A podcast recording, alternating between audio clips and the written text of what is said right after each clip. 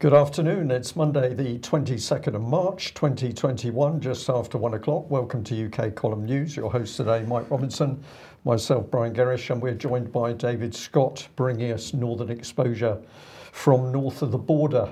Troubled times, Mike. Yes, well, we're going to uh, kick off with uh, with London. Obviously, there's a march going on there, uh, an anti-lockdown march. Uh, David, uh, I'm going to say right off the bat, it looked like a very pleasant experience. Most people uh, just getting on with walking down the street. Uh, uh, lots of signs, uh, lots of support for alternative media, which was nice. But uh, lots and lots of people there, more people than the BBC wanted to see. Lots of people laughing, smiling, just getting on with life. And I think that was a really positive effort. Absolutely, a celebration of life, uh, but they didn't have a permit for it, Mike, and uh, the government would like you to have a permit to celebrate life now. And um, the, the, the, the things that struck me about the crowd, firstly, was the size, so that was too too big for any, any sort of intimidation tactics of the, of the type we've seen so often. Uh, secondly, uh, you always know that it's an anti-lockdown protest because there are no masks um, and everyone's smiling. Another yes. thing is, it was all all types of human beings, all shapes, size, colours, ages. It was the whole of society out there uh, protesting. Um, um, David, David, just before we move on, could I just quickly ask you to take your phone out of your pocket and switch it off because we're getting lots of interference from your phone uh, over your microphone. We'll, we'll speak sorry. to you about this after yes, the program. we will do. Yes. Yeah. Yeah, but uh, look, uh, coming back to uh, uh lockdowns, uh, this was Sky News uh, tweeting out hundreds of people. Was it hundreds of people or was it more than that? Sky News, Sky Fake News, were trying to say it was hundreds of people, and it clearly wasn't. It was many, many thousands. and Sky, even the BBC had to admit it was thousands. Sky trying to suggest it was um, only a small group of extremists and many were arrested, trying to put an entirely false spin on things. Um, now, the BBC, uh, to be fair, it was a much better report than Sky managed. Uh, here we see uh, COVID arrests uh, during anti lockdown protests in London. They're still concentrating on the arrests because they're trying to put fear in people and because it's the BBC.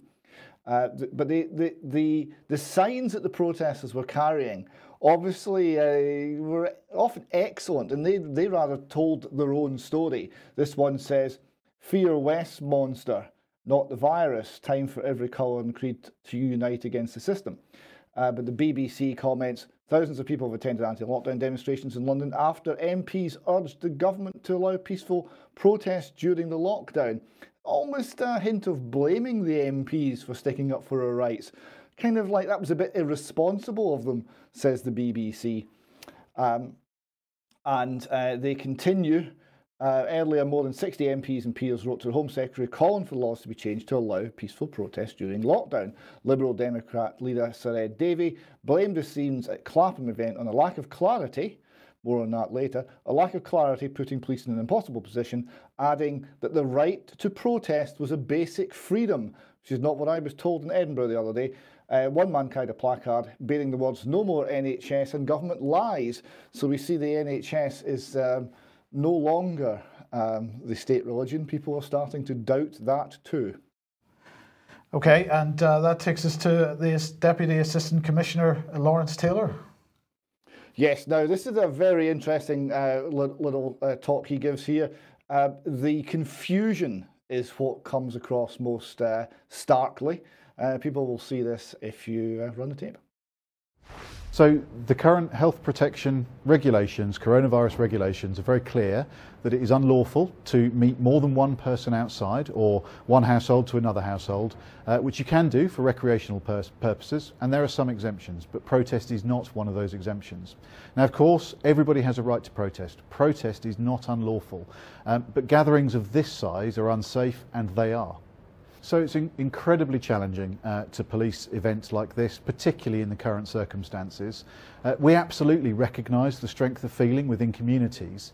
Um, so what we need to do is we need to try and look at what is the best way to keep people safe, the best way uh, to proportionately enforce the law, uh, and do that in a way that, that is or, or as requires as, as little intrusion as we can. Now, of course, we know that, that crowds of thousands of people um, is way above the restrictions, so we need to consider all the options available to us, uh, one of which is enforcement, which we don't want to do, but we will have to do uh, if the crowds continue to gather. Oh, so So let me just uh, let me just unpack that quickly, if I may. Uh, the law is very clear uh, that that uh, you can't meet any more than one person because that's unlawful, except when it's not, and you can do it, and there are exemptions. So that's clear. Protest is unlawful. Um, but it's also not unlawful simultaneously. It's, it's not unlawful, but you can't do it because it's against the law. Um, the uh, we're going to police proportionately. Not sure when, if that happens when there's a bank robber going about and an actual crime, but we're going to have proportionate. And then we're, we're going to we're going to have as little intervention as possible because again, that's not what happens when it's a real crime, and they don't want to enforce uh, the regulations. And he smirks at that point to uh, show that that's actually a lie, and he knows it. Quite a performance. And the other thing he said, of course, was gathering like this are a risk. And I'd like him to provide the evidence to support that statement. I don't think he has any evidence at all. Um, which uh, takes us on to the Steve Laws report. Yes, Steve. So we have to go to uh, independent journalists now to get something uh, a little more uh, thorough or a little more unbiased. Uh, Steve Laws, an independent journalist on the scene, uh, reporting on this online. Um, here we see the, in contrast to the happy crowd we saw in the first video clip you showed, Mike, um, a group of balaclava clad, helmeted police with riot shields, including some quite light, lightly built female police in the front line, which I'm not sure is a wonderfully good idea. Um, and uh, a comment from a member of the crowd, one young woman named Jasmine, who witnessed a police officer brutally kicking an innocent protester, said, I can't believe what I just saw. He kicked that poor man. He did nothing wrong. Um, that, isn't, that isn't legal. So the, the crowd are saying the police are being unlawful. Uh, well, many people have seen that footage, uh, which was absolutely disgraceful. And uh, of course, it's getting increasingly difficult to identify individual police, David, who who behave in this way. Particularly when what happened was that you know, as as the uh, policeman was getting his boot into the the uh, lockdown protester, uh, all his colleagues gathered round to protect him. Well, protect him or obscure him uh, protect him from the gaze of the public, protect him from cameras, protect, protect him from evidence of what he was doing because it's criminal. I think that's what was happening. Uh, indeed. Okay, well, look, let's move on then because that wasn't the only uh, protest that took place over the weekend. Uh, and let's move on to Bristol.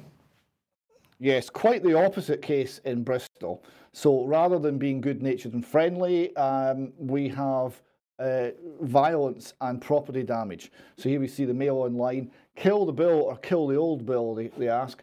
Violent extremists, extremists in quote marks, were determined for conflict with Bristol cops uh, and left 20 officers injured, 12 police vans and 9 cars, and NHS parking bays trashed as seven were arrested.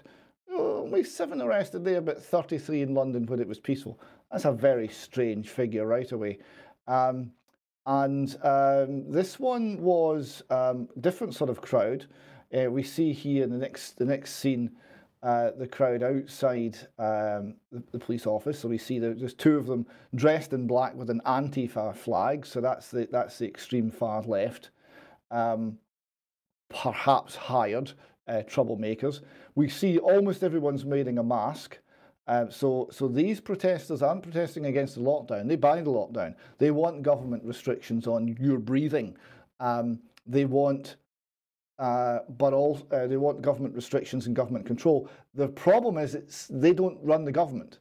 The problem is they want them, their ideology to be in control, and um, anything that stands in the way is viewed as uh, hateful and to be removed violently. And this this week that uh, happened to be um, Avon and Somerset Police. Um, the Express took a dim view of this. Um, it's, it's, it, it uh, reported uh, Bristol riot, uh, protest carnage leaves 20 officers injured, 12 police vehicles damaged. And a comment here Chief Constable Andy Marsh said 20 police officers were injured during the protest last night. One officer suffered a collapsed lung after being stamped on. So that gives you an idea of the sort of brutality that was on display.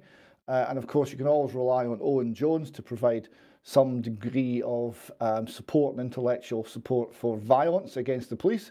He wrote If the government attempts to criminalise peaceful protest um, and police are set on women at a vigil, the scenes tonight in Bristol become a, an inevitability. No justice, no peace isn't best understood as a threat, was as a statement of the glaringly obvious. So that's the, the, the, the left uh, Guardian uh, readers' approach. Um, but Bristol obviously has some background here. The background being uh, some very gentle policing over the the statues protest when we had property damage affecting the history and heritage of the nation.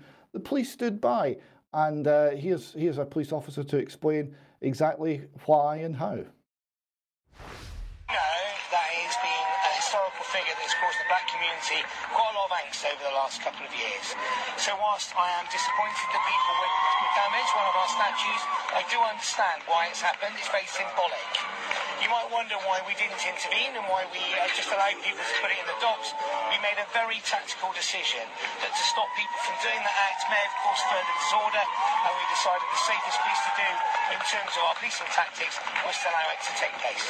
Should you have stopped this happening? Should you have protected the statue? So our policing style was from the outset low key. We were not able to get to the statue in time to protect it. And once it had actually been toppled, there was clearly a pre-planned uh, attempt to bring that down. They had grappling ropes and they had uh, and they had the right tools. So once it was down, we made a decision. The right thing to do was just allow it to happen because what we did not want is tension. Some people will say that maybe that's the wrong strategy. That you should have intervened, intervened and, and challenged this behaviour.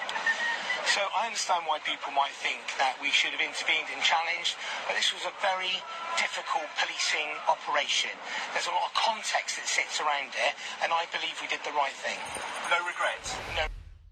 Um, so David, he's got no regrets. Now, look, uh, what I noticed on uh, some of the slogans that were on the uh, uh, the burned out police cars and so on. Uh, one of them was defund the police, and of course, this was uh, one of the slogans internationally that arose out of the George Floyd uh, protests. So uh, that gives us an indication as who as to who was involved in the Bristol protests in particular. Yes, it's the same team that was ripping down statues in the name of George Floyd, BLM, and uh, defund the police. So, do you think that particular police officer, as he sits in his wrecked building uh, with um, the wind blowing through the holes in the windows, has regrets now?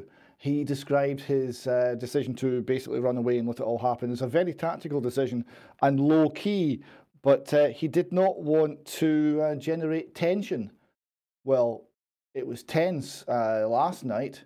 He did generate tension. This is an example of why um, why um, uh, collaborating and, uh, and, and trying to appease people bent on violent conflict is not the best tactic in the world. Uh, for um, Bristol Police or anyone else. Uh, can I I'll just add on that? I, I would say that this uh, police officer has been heavily reframed. So I think it would be quite difficult actually to get a common sense decision out of him. On one hand, he's clearly gone with a political agenda. That agenda is to cause ultimately breakdown in society. Now he's reaping uh, those very effects with the, the violence there in Bristol. But uh, I, I, think I'm going to go a little bit further than that because because yeah. what was this protest about? It was about kill the bill. What bill are they talking about? They're talking about the police and crime bill that we've been talking about on the program over the last couple of weeks.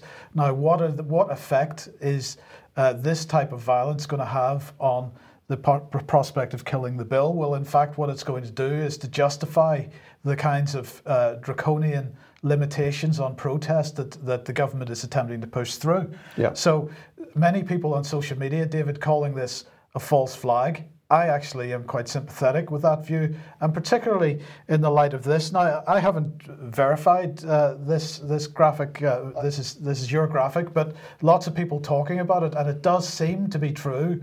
Uh, so you know, why would the police have a, a, vehicle several years old out of MOT sitting on the streets just waiting to be uh, uh, set on fire?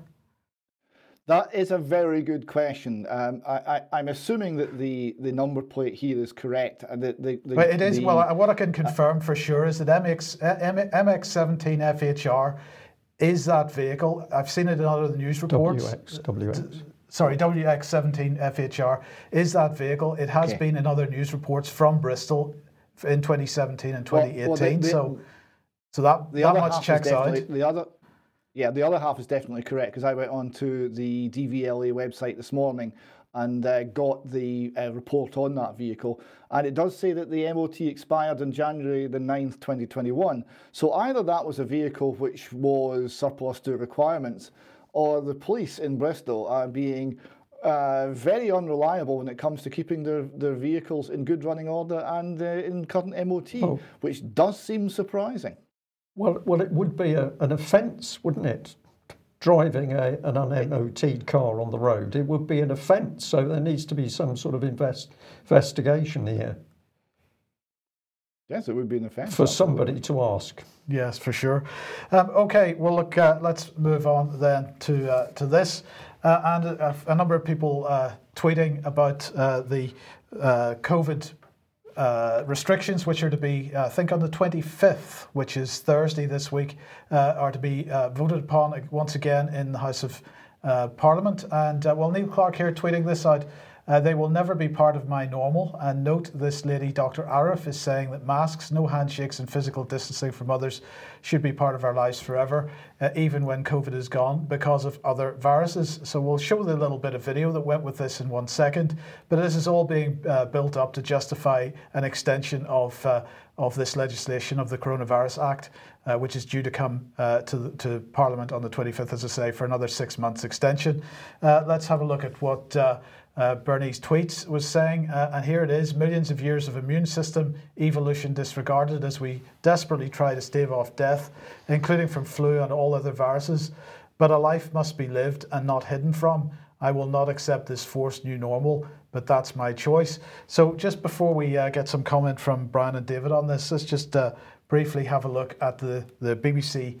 Uh, uh, video clip of Dr. Arif and what she said, or how our lives need to be from now on So we'll be elbowing each other rather than handshaking or kissing each other on the face, um, or probably even toe tapping. I definitely think that face covering is going to be a part of um, our normal stay because the vaccine also, yes, we know that it actually protects you, but our behavior around viruses shouldn't change. We've seen the decline in, in norovirus, the flu virus. Um, and we've also seen that people now actually feel a bit nervous. I can't imagine getting into a lift or the underground and not having face coverings on anymore. I don't know about you, but I think that sort of behavior has to carry because the way to drive down viruses within the community is always going to come down to hand washing, face covering, and keeping that physical distance from people.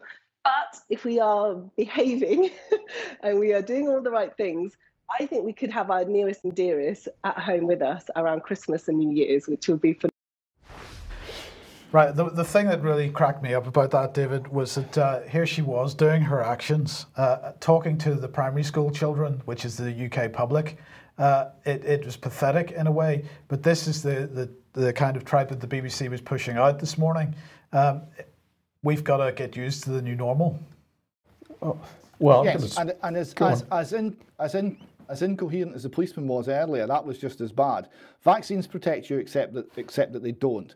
Um, the, the, flu's gone because of mask wearing. COVID is everywhere because we're not wearing masks, and simultaneously. Um, and and you might be able to, if we're good, if you're good little boys and girls, you might be able to have a few people around at Christmas. I mean, th- this is a person who is not in their right mind she has been psychologically damaged by the sage uh, approach to this as much as so many other people in the, in, in the society. And, and because she's uh, got a, a, medical degree, she's not immune to um, these errors. But uh, she is useful to the to the, the state to put her on television to help uh, further their agenda and their narrative. David, I to- totally support that. Somebody in the chat box described her as showing lunacy. A um, little bit unkind maybe, but certainly this individual heavily reframed. And of course, what the public needs to understand is that when the government started to reveal back in 2010 that it was going to use applied psychology to change the way the public believed, they'd already unleashed that. Uh, those techniques and that applied psychology within government departments to make sure that people in the civil service, people in the public sector, were going to toe the line before it was unleashed on the wider public. And there's a lot of information about this. The original trials were carried out in DEFRA. This was shortly before the foot and mouth crisis. And the initial amount of money put forward for reframing DEFRA was 34 million. So the evidence is there. We're going to produce, uh, bring more of that to the surface. But when you see these officials talking with an apparent complete lack of common sense. These are heavily damaged individuals as a result of the malicious political psychology that's already been used on them. So they're just repeating a mantra. Um, and so Esther McVey uh, decided to write in the Telegraph uh, today yesterday, and uh, the headline is We need urgently to bring an end to these sweeping emergency powers. With the vaccine rollout a success, there is no justification for retaining uh, the power to limit our freedoms until September. So uh, she, of course, is absolutely pushing the vaccine narrative to a certain degree, and I suppose that's because she feels. Uh, erroneously, I think, uh, that she can't uh, say anything else. But let's just have a look at some of the detail uh, of this. Um, so she said, COVID, of course, is a deadly disease to those who are vulnerable to it. Well, this the key words there are to those who are vulnerable to it. Uh, the rest of us, it's not very significant at all at this stage. Uh, but lockdowns and restrictions have had a disproportionate social, emotional, and academic impact on children and young people. When lockdown was first announced, we were told that it would be sent packing within 12 weeks. Uh, later, we were uh, reassured there would be a significant return to normality by Christmas, and Christmas was cancelled. Uh, earlier this year, vaccines were said to be our way, way out, yet today ministers caution uh, that we can't vaccinate our way out of this. Uh, the whole point of vaccinating vulnerable people is so that infection by COVID cannot harm them. Uh, we've got to stop this muddled thinking. Not only are we abandoning the science and denting public confidence and trust in both politics and the vaccine, we're destroying livelihoods, damaging people's mental health and welfare, and it's our disabled and disadvantaged young people that suffer most. Uh, she said ministers want to renew the Coronavirus Act for six months until the end of September. Uh, this law gives unprecedented, disproportionate, extreme, and wholly unnecessary powers to the police, allowing officers to, de- to de- detain us all indefinitely. Uh, renewing these powers would demonstrate a lack of confidence and belief in the COVID vaccines. Uh, and uh, she ended by saying, uh, we urgently need to bring an end to these sweeping state powers and the ability of the state to interfere in our lives. So I don't know what you think about that, David. Uh, there's a lot of uh, positives to take out of it, of course, from a particular position that uh, perhaps uh, certain people don't feel they can't uh, step away from. Yes, uh, there's politics is always the art of the possible, and I think given from what's politically possible at the moment, um, and you will always find politicians um, uh, running from the idea of challenging medical orthodoxy because they, they feel they're not qualified and they would lose the argument. Um, and they don't recognize the fact that any reasonably intelligent human human being can understand these arguments, can raise concerns, and can form an independent view. And that's okay. We're, not run by experts, we're run by our own reason. Uh, but uh, the, even though that's, that's not been fully grasped, uh, everything else you said there was was powerfully put and well put and absolutely spot on. The disproportionality, even if you accept the government narrative, even if you accept the danger of COVID, uh, and even if you accept the, the, the, vaccine efficacy as claimed, the lockdown is uh, without any justification. Yeah, David, I'll just pick her up on one thing. She used the expression muddled thinking.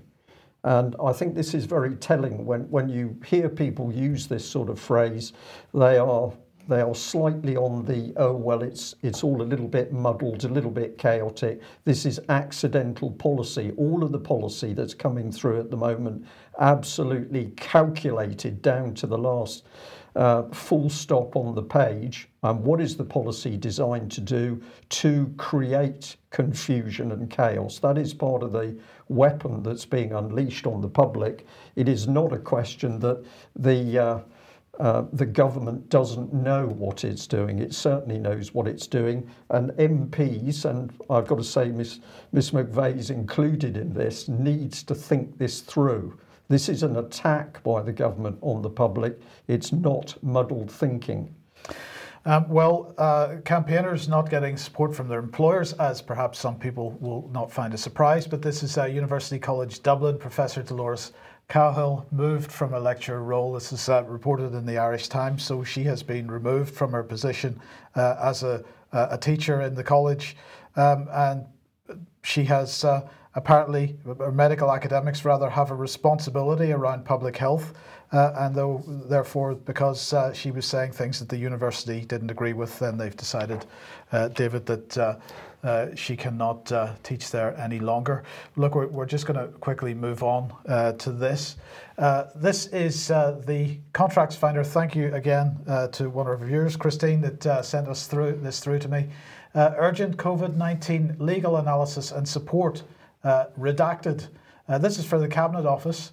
Uh, it's an awarded opportunity. Uh, this was published on the 1st of February 2021. I hadn't seen it, uh, but it's an awarded opportunity. This means that this contract has been awarded to a supplier.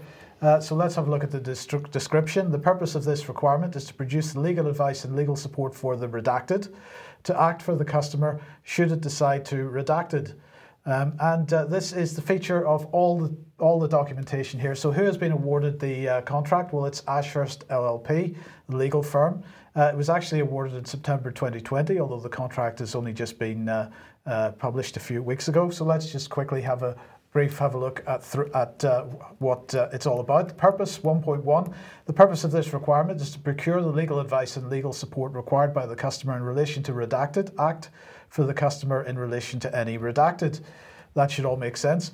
Uh, background to the requirement uh, COVID 19 has resulted in most of the population being requested to stay at home when possible, uh, with the result that many sections of the economy are being sev- uh, affected severely, uh, comma, redacted. Uh, Cabinet Office is analysing the effect of the crisis, redacted. scope of the requirement, it's redacted. the requirement itself is redacted. Uh, the supplier will be expected to provide legal advice in all aspects of the project's work streams, and such advice will be requ- provided to and relied on by HMG. This may be, include uh, the following work streams by way of example only, and they're all redacted. Uh, so, David, uh, we are not entitled uh, under freedom of information or otherwise to know what contracts, what legal advice, uh, what, uh, the, by the way, the, the, amount of money on this is just shy of a million pounds. So it's not a small contract, it's a significant contract, but we're not allowed to know what it's about, why, why it's there, and what legal analysis and support the Cabinet Office actually needs. It is outstanding, isn't it, as in egregious, that, that uh, the, the British public who are robbed to pay for this can not only not know the detail, they can't even know the name of the thing that they're paying for well, because they can't be trusted with that information. Can, can we have a stab at it then today? My, my money on the table is this is to defend the, gap, the uh, government uh, about adverse reaction claims in relation to vaccines. Uh, uh, uh, possibly, but it, it, did mention there's something to do with uh, people being having restrictions placed upon them, so it may also be something to do with lockdown. Well, so uh, so we're, we're, we're in the right bracket then. So we'll see what comes up on that. Yes. I, I just popped this one in because this was sent to me, and I thought uh, it was a, a very good uh, tweet that was circulating. So it said, "Breaking Mary Ramsay from Public Health England says measures like masks and travel restrictions are likely to continue certainly for a few years before we go back to a more normal situation. So I've taken that one on face value. A, a more normal situation? A more normal. Yes. Yes. Okay. Uh, well, where does that take us? Uh, if you like what the UK column does and you would like to support us, then please head over to ukcolumn.org forward slash community and uh, you would be more than welcome to join us there and take part uh, in the research, discussion, and so on on the website. Uh, and if you would be kind enough to share our material on the various platforms, that would be fantastic as well. Okay, well, add to that, uh, we've been receiving a lot of material from UK column viewers to do with vaccines and vaccine adverse effects. Um, we're going to package some of these, but I'm opening the uh, dialogue on this today. So, this one here, hi Brian, this may be of interest.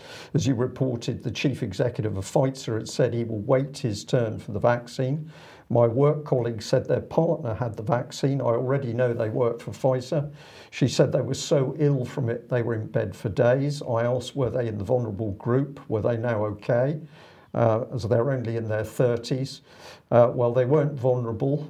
Um, I was told they classed themselves as on the front line. The partner was fine now. I mentioned it was weird the chief executive won't have it and that he was waiting his so called turn.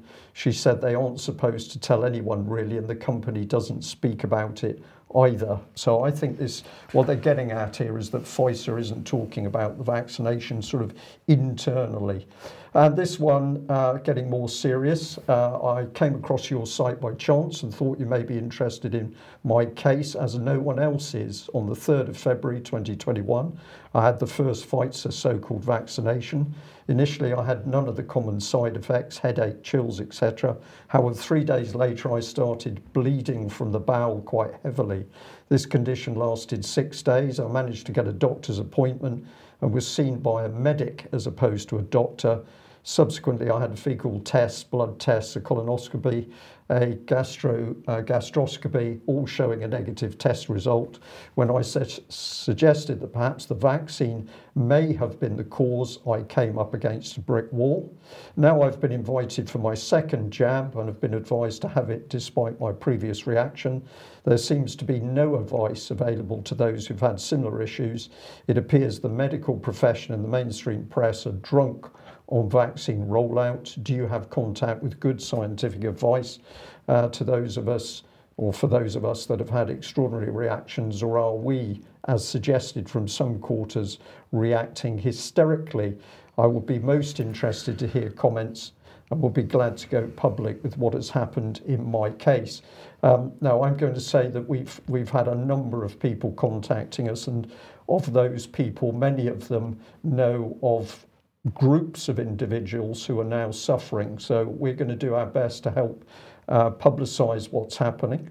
Um, and um, uh, we, uh, sorry, I think this will probably come up as a blank screen, so we, we won't pop this on. Uh, but somebody was challenging us about uh, whether it was really a vaccine that was being used. Um, my response to this was that at the moment we've got a big enough problem dealing uh, with what the vaccine and the lockdown policy means uh, without getting into areas which can confuse some people. So that, that's our policy at the moment, and that's my verbal response to the person who was challenging us for still using the, um, the word vaccine. Um, now, what have we got here? Uh, Pfizer has been circulating a video uh, about their mission possible. And I happened to see this over the weekend and uh, absolutely fascinating uh, advert. If we can just have a look at what they say. Look at the um, text on screen carefully, listen to what's said very carefully. A vaccine needs to be safe, a vaccine needs to be effective, but a vaccine that's 100% effective but that we can't make quickly in large doses and then get those doses all across the world isn't much of a vaccine.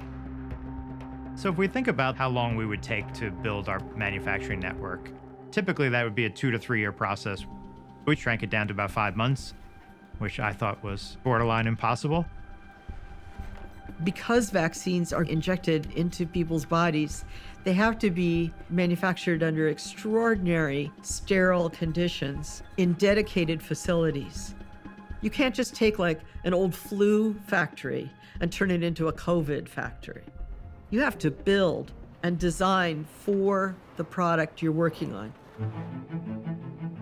We engaged three manufacturing sites in the US and two manufacturing sites in Europe. And they are working full stop so it's gigantic, the effort that is needed. So we took the plasmid DNA from St. Louis, we sent it to Andover, Massachusetts. We formulated the actual mRNA, and we needed to send it to two sites that had the ability to formulate the lipid nanoparticle, then mRNA, but also had the sterile fill finish capacity. So we selected Kalamazoo, Michigan, and Puurs, Belgium. What goes through my mind as a supply chain guy, right? Of course, you're worried about do you have the ingredients, all the raw materials that are necessary? Do you have enough colleagues that are able to be trained and focus on this? Some of the equipment that we're using for the vaccine has never been designed before, never been built before. So you can imagine all the things that could go wrong.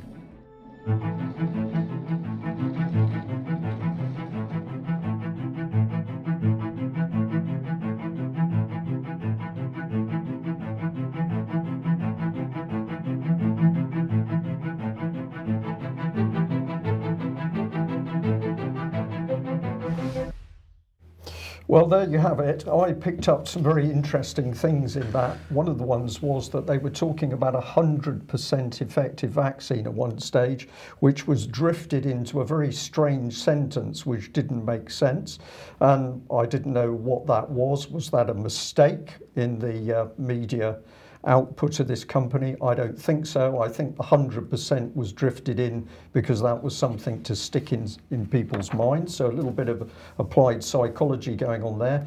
But they said something very significant. They said you can't take any old flu factory and use it for what we're doing. You have to have purpose built um, sites. And so I thought it was just interesting to have a look in a little bit of detail about the sites they're using. So this was part of the video. They came up with St. Louis, Missouri. Uh, number two, they went to Andover. Part of the um, delivery was going to Andover, Massachusetts. Uh, number three was Kalamazoo, Michigan. And uh, then um, vaccine components were going over the uh, Atlantic to Puurs in Belgium. So that was the chain that uh, the man boasted about. Normally would take them three years, but he was very pleased with himself because he'd managed to do it in five months. But they did say this could lead to some problems, but there we are. Um, so this is the uh, first of those sites. And uh, just catch up uh, here.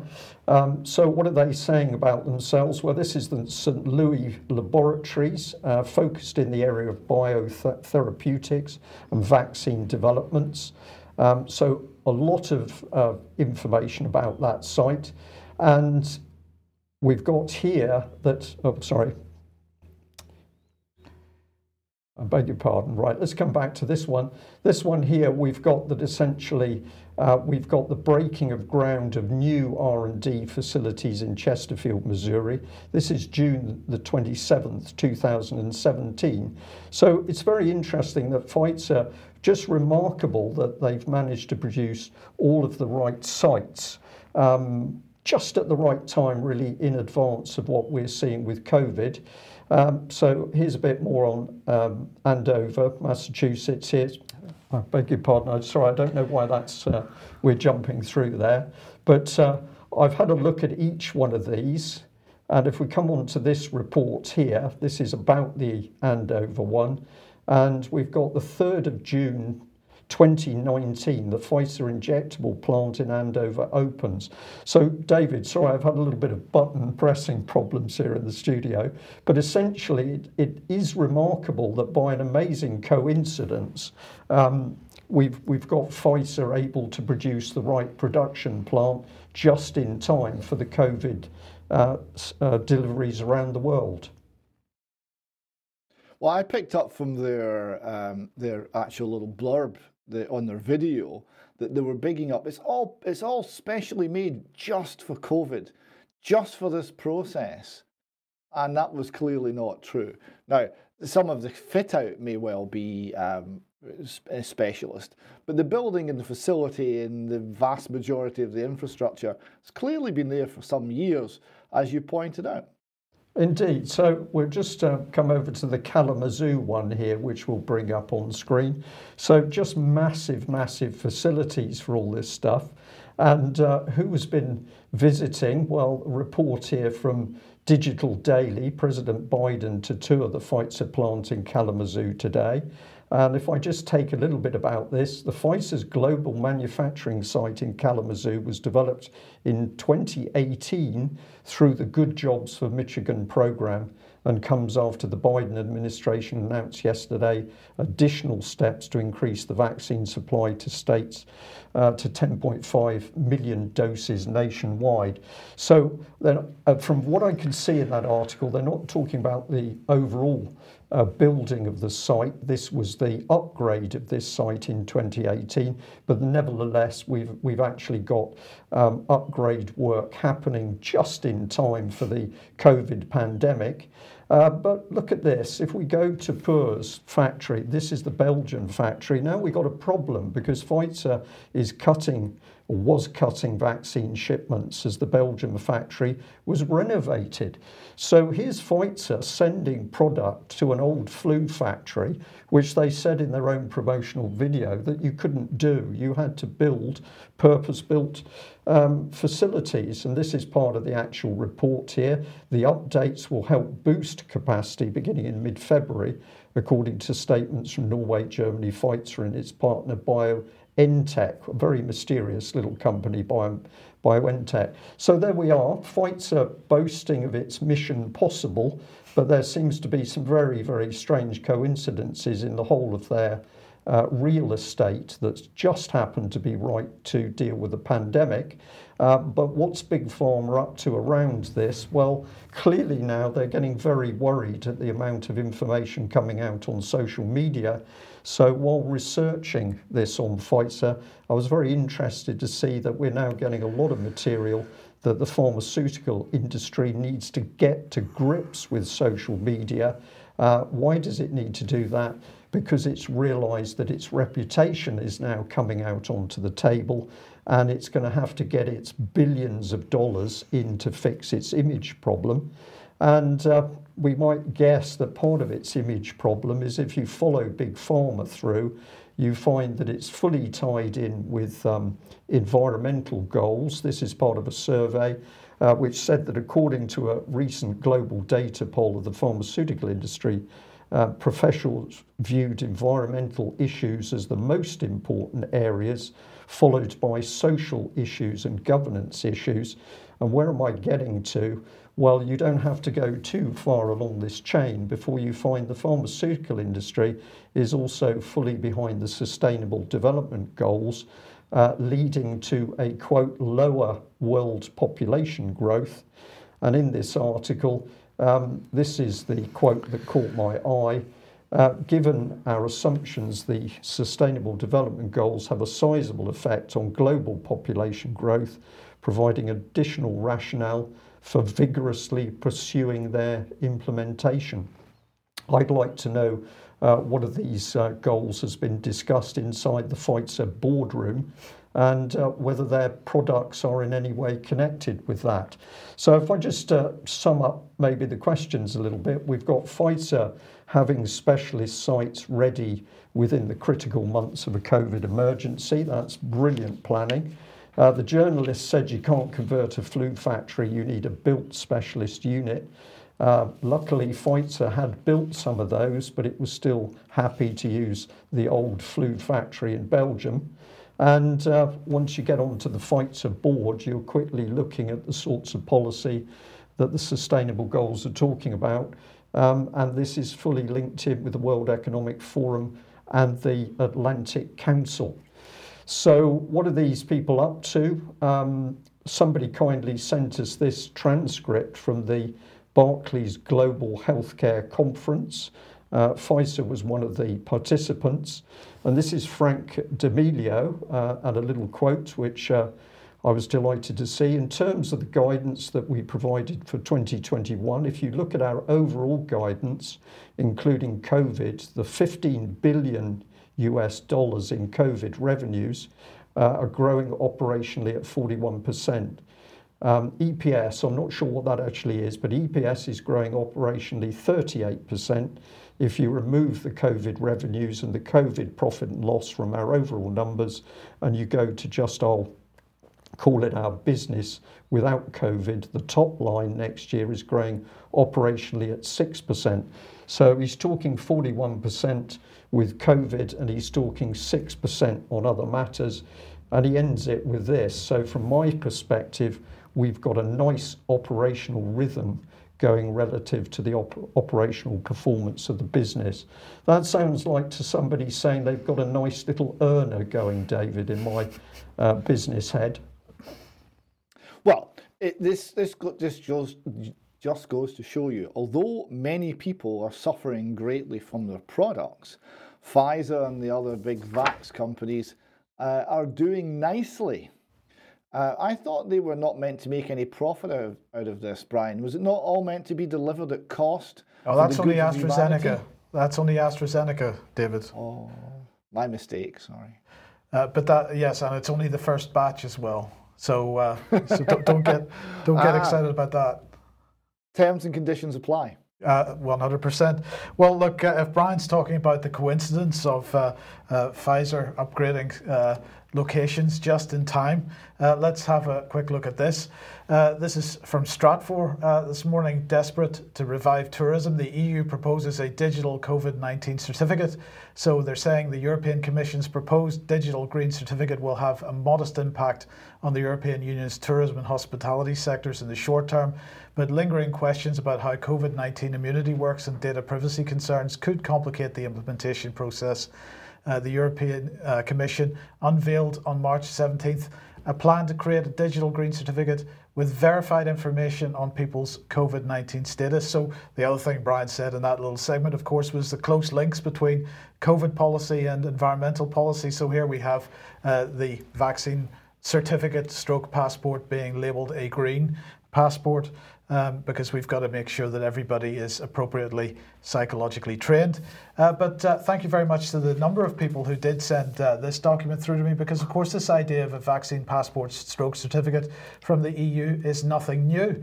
Uh, this was uh, published in quarter three, uh, 2019. This is the roadmap for the implementation of actions by the European Commission based on the Commission communication and the Council recommendations on strengthening cooperation against vaccine preventable diseases. And the first line of it is talking about uh, vaccine certificates. Um, so, timelines and deliverables are talking about the feasibility study for the development of a common EU vaccination card uh, running up from 2019 to 2021. And then in 2022, a Commission proposal for a common vaccination card stroke passport for EU citizens. Uh, and so it goes on. I recommend people uh, have a look at this uh, document because they're talking about uh, EU guidance for estab- establishing uh, electronic immunisation information systems. Uh, and this is all EU wide. and here we've got barriers impeding the interoperability of, of sorry, of national immunisation information systems. So they're really talking about merging the national uh, immunization certification or sorry information systems uh, into one uh, EU program, and so it goes on. There are page after page of these, uh, all leading in the same general direction. Well, what about the UK? Well, as we know, the UK government is not uh, uh, admitting at this point that they are going to pursue uh, the same policy. But let's have a look at this little app. This is uh, uh, MyGP, one app for all your healthcare needs. Uh, this is providing NHS services, and you can use the app if you're a patient or if you're working in primary care or if, or if you want to partner with MyGP. Uh, but uh, they have a new system coming onto this app. Uh, this app generally, by the way, allows you to book uh, uh, book appointments with your GP and so on. Uh, but they have a new thing coming. It's called MyGP Ticket. And of course, the tick of ticket is in capitals to make sure you know you're going to get a green tick if you're negative. this is your tick it back to normal. Apparently, it's coming soon, soon, and it will be added to the MyGP app. Uh, now, who uh, runs this organisation? Well, it's a company called iPlato Limited, um, and uh, well, uh, you can have a look at their website and see. Uh, what they are up to, but uh, David, the, the the UK government has been pretty vague about whether they're going to do it or whether they're not going to do it. We know that they are going to do it, despite their protestations that they may not. Uh, but in the meantime, private companies that are already providing services into the NHS are pressing ahead regardless um, and uh, really uh, getting people used to the idea. I think this is called social entrepreneurship. That uh, you you see which way the government wants uh, wants to go to oppress the people, and uh, you front run the government so you have the software tools ready when they finally get round to announcing it. Um, yes, the, the government, I'm sure, has seen the opposition that the green passports have had in Israel and are looking for something a little more underhand uh, for Britain. Uh, yes, indeed. Now, I'm interested in your thoughts on what this is about. Uh, this is published by The Guardian uh, today. Have you experienced racism in the UK uh, related to COVID? Uh, and they're saying that uh, in February 2020, a number of racist incidents in the UK linked to the coronavirus outbreak were investigated by the police. And I find that very, very interesting because uh, February 2020 had coronavirus, had that even begun at that stage? Not to any great degree. There were a few cases around the country. The, certainly, the, uh, the, the rhetoric was starting to be ramped up in the mainstream press, uh, but it hadn't really hit us in anger yet. So uh, they have a, a, nice little form for everybody to fill in if you feel that you have been uh, uh, experiencing racism as a result of COVID. But why do you think they would be doing this, David? Oh, I think this is a this is a orange man bad line because because Trump called it uh, the, the China virus. You know, back in the days when we thought it was you know funnier than it is now when everyone's locked down for a year, um, we were calling it the Wuhan flu. I, and there is now a suggestion that people have been people who are, who are ethnically Chinese have been have been mistreated because of the the flu coming from China. Uh, it seems very unlikely, but I think that's where they're going. Um, and obviously trying to stoke more racial divisions along the way, as the Guardian the Guardian tends to do. Yes. Okay. Well, look. Let's uh, move on to economic things. Uh, and uh, well, you've got a graph here uh, showing long-term government bond yields uh, for ten-year bonds. Uh, what's your point here? Well, this is this is very long term. This goes all the way back to about 1960, and this is how much the government pays for its debt. And the the the issue I'm, I'm highlighting here is it increased uh, right up to the, the early 1980s, and since then it has been all downhill, or until very recently, all downhill. Uh, that means every time the government uh, rolls over its debt, refinances the debt because they don't pay any of it back, they just borrow some more to pay for the old debt uh, they're getting the borrowing cheaper and cheaper and cheaper as time goes on. This means that, that uh, government debt is ever more affordable. That's gone, that's stopped. There has been a turn. If we look at the more recent graph in, in, in a, uh, more closely, you see there's a shift here. It's now starting to go up. It can't go down anymore. It's hit a lower bound, and that I'm suggesting is a secular shift. That's not cyclical, it's not short term. That's the start of a secular uphill uh, trend, which means government debt is going to get more and more expensive. We'll be watching that trend as we go forward. Another trend we're going to watch is the money supply. The money supply chart defies belief. Uh, so here we see um, money supply slowly increasing until we get to uh, the, the, the great financial crisis, 2008, and then it, it takes a, an upturn um, and goes uh, goes up more more quickly, and then it gets to 2020, and it just goes it just goes vertical, stratospheric amount of money printing. All of that's gone into the economy, but the price inflation isn't really showing. Uh, why is that? Well, the velocity of the money. So that's a five a fivefold increase in M1 in America, fivefold increase in in uh, in, in base money and and, and narrow money. Um, and at the same time, the velocity of money, how quickly it's circulating around the economy, it's gone down five times. So temporarily, if price inflation isn't taking off, but that's that's that's called primed for launch. So we'll be watching those figures very carefully too. Uh, yes, indeed. Right, let's move on to Scotland, David. And uh, what's what's going on? What's the latest with the SNP? Well, a little bit of SNP scandal because it's it's Monday and we always do SNP scandal on Monday.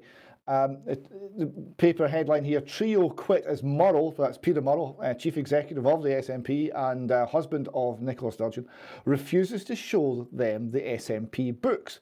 According to leaked papers, Treasurer uh, Douglas Chapman MP told the National Executive Committee that there was one and a half million pounds in the party coffers uh, for the election campaign and £600,000 for referendum planning. But uh, it's understood that members of the Finance and Audit Committee demanded to see the party's full accounts. When Mr Murrell, husband of First Minister, refused, three of them resigned. So all is not happy in the Financial Subcommittee of the SNP. Um, and more on that, uh, I think, in weeks to come. Now, uh, much more concerning, though, when we come to corrupt Scotland, we have here um, a non existent video from Craig Murray. Now, Craig Murray, former British diplomat, not someone who would necessarily see the world as we do, but who has been accurate and uh, brave in his reporting, reporting of the Salmond affair and thoughtful. And um, for this, he has received the attention of the state. Um, he put together a video which is now gone from the internet. It said very interesting things. It said that the SNP, under under of which he was a member until recently, under Nicola Sturgeon, is a cult. Uh, it has a cult of leadership problem. It says it's corrupt. It says that the Scottish state and the Scottish public life is profoundly corrupt. And it said specifically on the Salmond affair that uh, many of the accusations were simply not credible. They were shown in, in court to be false essentially made up, essentially lies, and that everybody who was uh, bringing these stories forward, all of the women were very, very close associates of Nicola Sturgeon in her inner circle. And that's the critical thing. If the only women, if, if only women who are very close to Nicola Sturgeon were bringing forward uh, allegations that had no credibility, all of the cover up over it and, oh, you can't ask questions because you'll re traumatize the victims narrative we're getting from senior SNP politicians is entirely false. He said it, he said it very well, and within 24 hours it was gone. And then this morning, um, he's uh, got another another blog up, and he says the world darkens a little more. I may have to spend some time as a political prisoner. So, for reporting on the Salmond trial, for speaking his mind about the corruption in Scottish public life, it seems that he is uh, quite likely to be sentenced on Thursday this week uh, for contempt of court. Uh, and if that's the case, that is a very, very dark day for Scottish justice. And um, we will be watching carefully to see what happens. Okay, and uh, tell us about this one. And finally, on a lighter note, the SNP have been losing members a lot. So they've been running a media campaign on Twitter where people who have been joining or allegedly joining the SNP have been saying, I joined the SNP. And then this has been retweeted and reposted by all of their, their senior politicians to give the appearance of great popularity and people being right behind Nicola Sturgeon. Uh, this has been grasped by the rest of Scotland who have been having some fun with it. And there is thousands of I joined the SNP tweets. Here we see Harvey Weinstein. Uh, other other um, uh, people include Burke and Hare, uh, Lord Lucan, Shergar, Noddy, and Darth Vader. All have apparently joined the SNP this week. Good stuff. well, I'm not speechless. Actually, I, I think we are seeing that the uh, the corruption is now widespread through the Scottish government, and uh, it's really just mirroring what's taking place in Westminster. This is created uh, corruption. This is politically orchestrated corruption for a much bigger agenda in the UK. Uh, okay, let's come on to the uh, integrated defence, or the defence part of the integrated review that uh, Boris has been banging on for so long. Uh, we now have a, a nice little video clip uh, released from the Ministry of Defence this morning. Uh, dangerous capabilities, once held by a few nations, are now easily accessible, and so on. Uh, so, what do we know about it so far? Well, apparently, there's going to be 10,000 troops cut from the uh, from the overall headcount, reducing the number to 72,500. The Royal Marines uh, are going to uh, end as a, an, an organisation, as a uh, an institution, and they're going to be rebranded to become the Future Commando Force. Uh, and apparently, this is going to allow them to be deployed around the world on an enduring basis.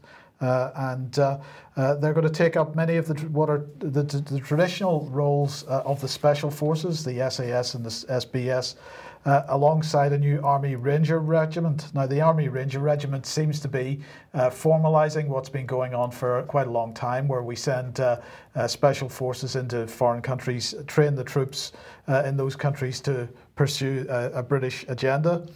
Um, and so the uh, Royal Marines apparently are going to get 200 million pounds of direct investment uh, over 10 years uh, in order to preempt and deter sub-threshold activity and counter state threats. Now, what th- sub-threshold activity means is uh, activity which isn't really going to start a war. Uh, it might mean disinformation. It might mean uh, perceived threats with respect to that. so here is Ben Wallace, who's writing in the Telegraph over the weekend uh, talking about the command paper defence in a competitive age. Uh, now, this is, this is language that we've been hearing for a very long time.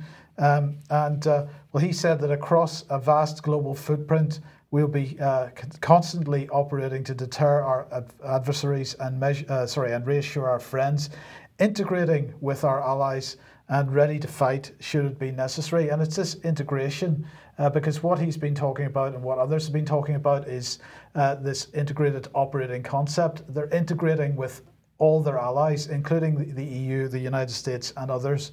Uh, this is uh, uh, Mark Carleton Smith. Apologies that this, the graphic isn't labelled uh, as to who it is, otherwise known as Lord Flashheart, and uh, people who know uh, Blackadder will understand what I mean. And he's saying that the creation of the Rangers alongside the future Commando Force will free up special forces to focus on the most persistent and lethal threats associated with hostile state actors.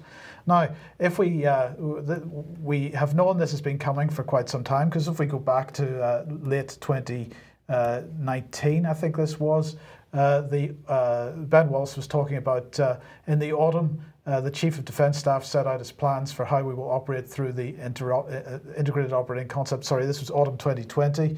Uh, we must work with allies to make the most of new technologies, improve integration across all domains and throughout the spectrum of conflict.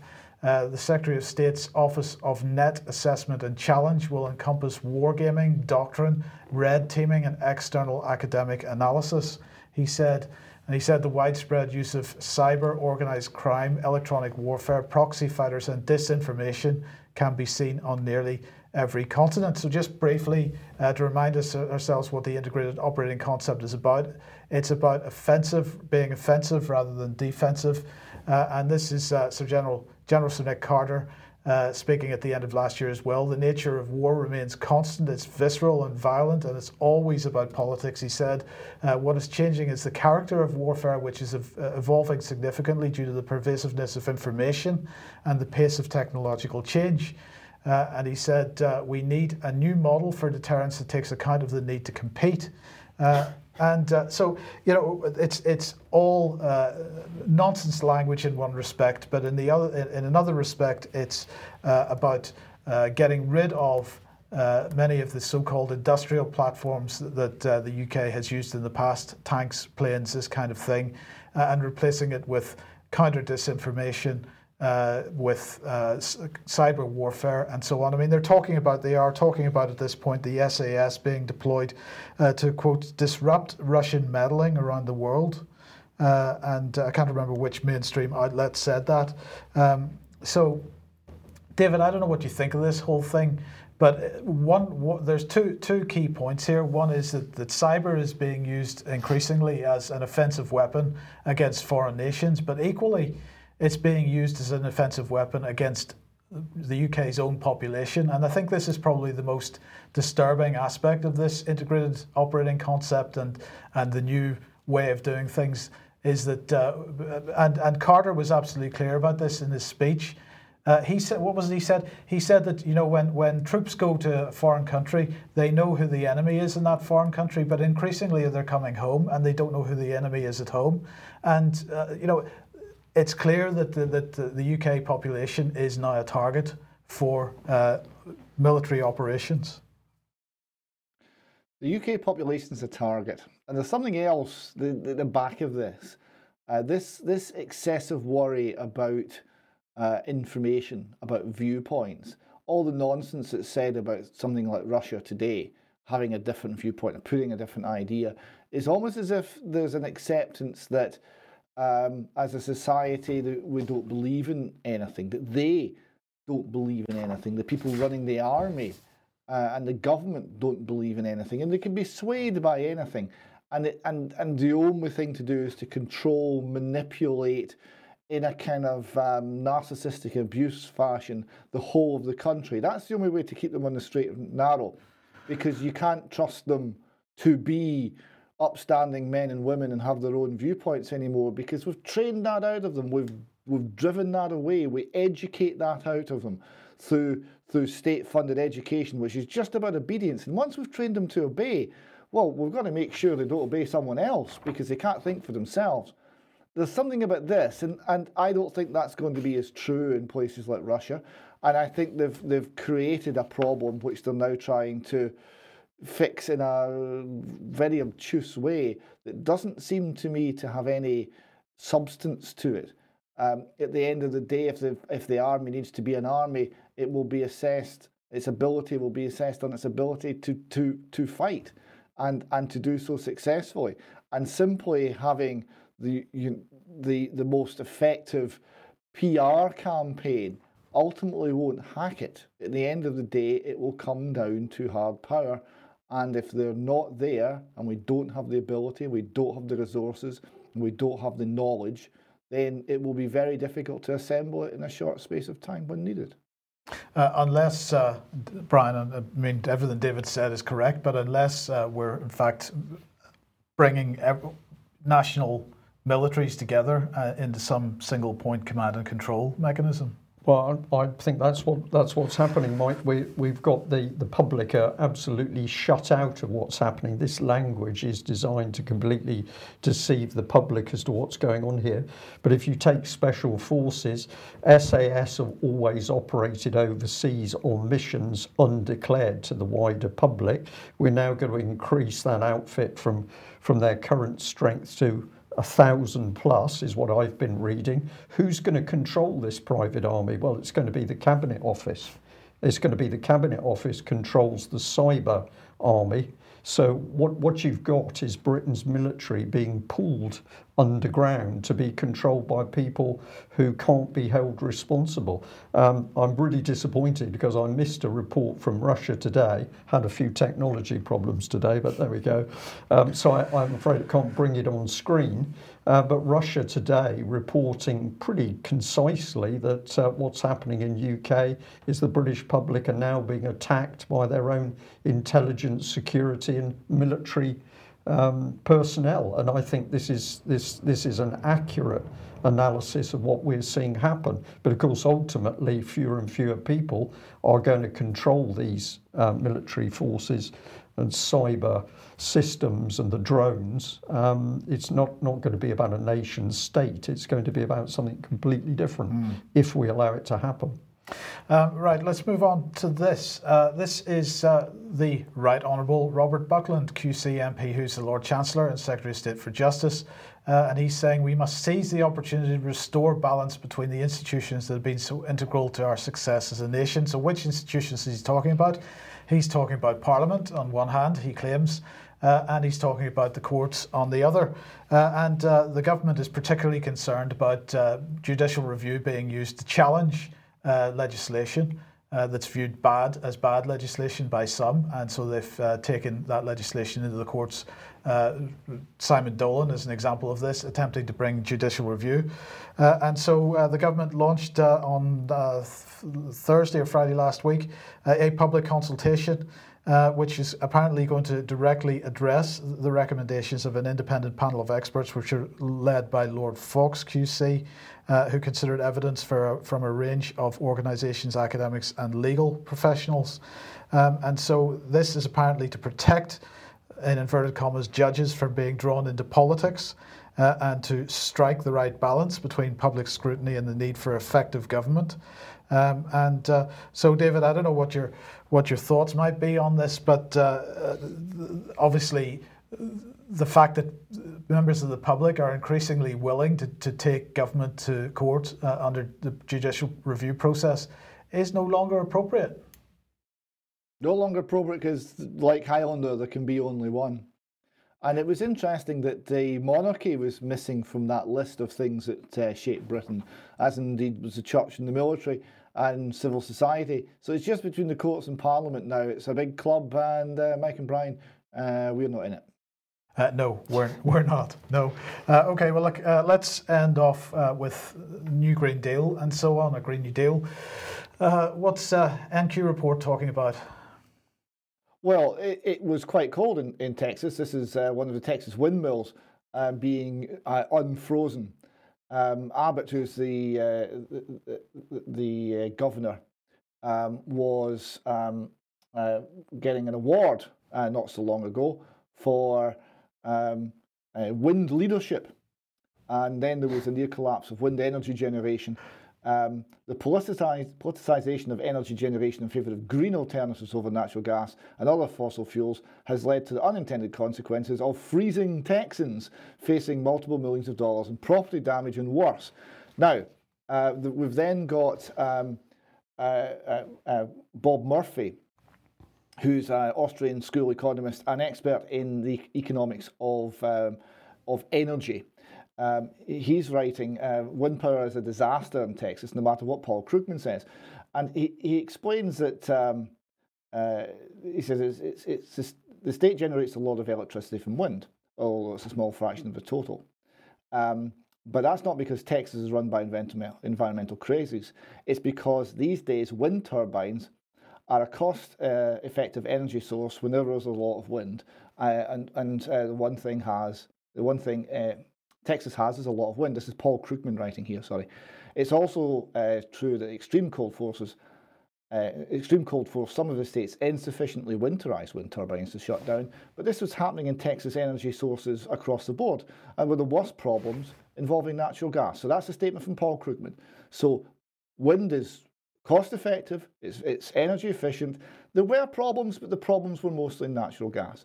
Um, now, um, uh, Bob Murphy looks at the truth of the situation um, and he, he compares uh, the 15th of February, when the problems were most severe, 2021, with the 15th of February 2020.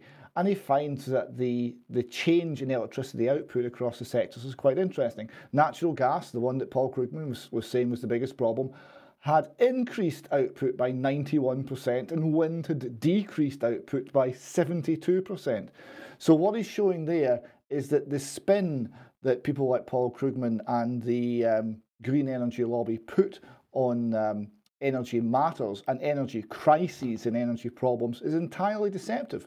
That they have an agenda to push.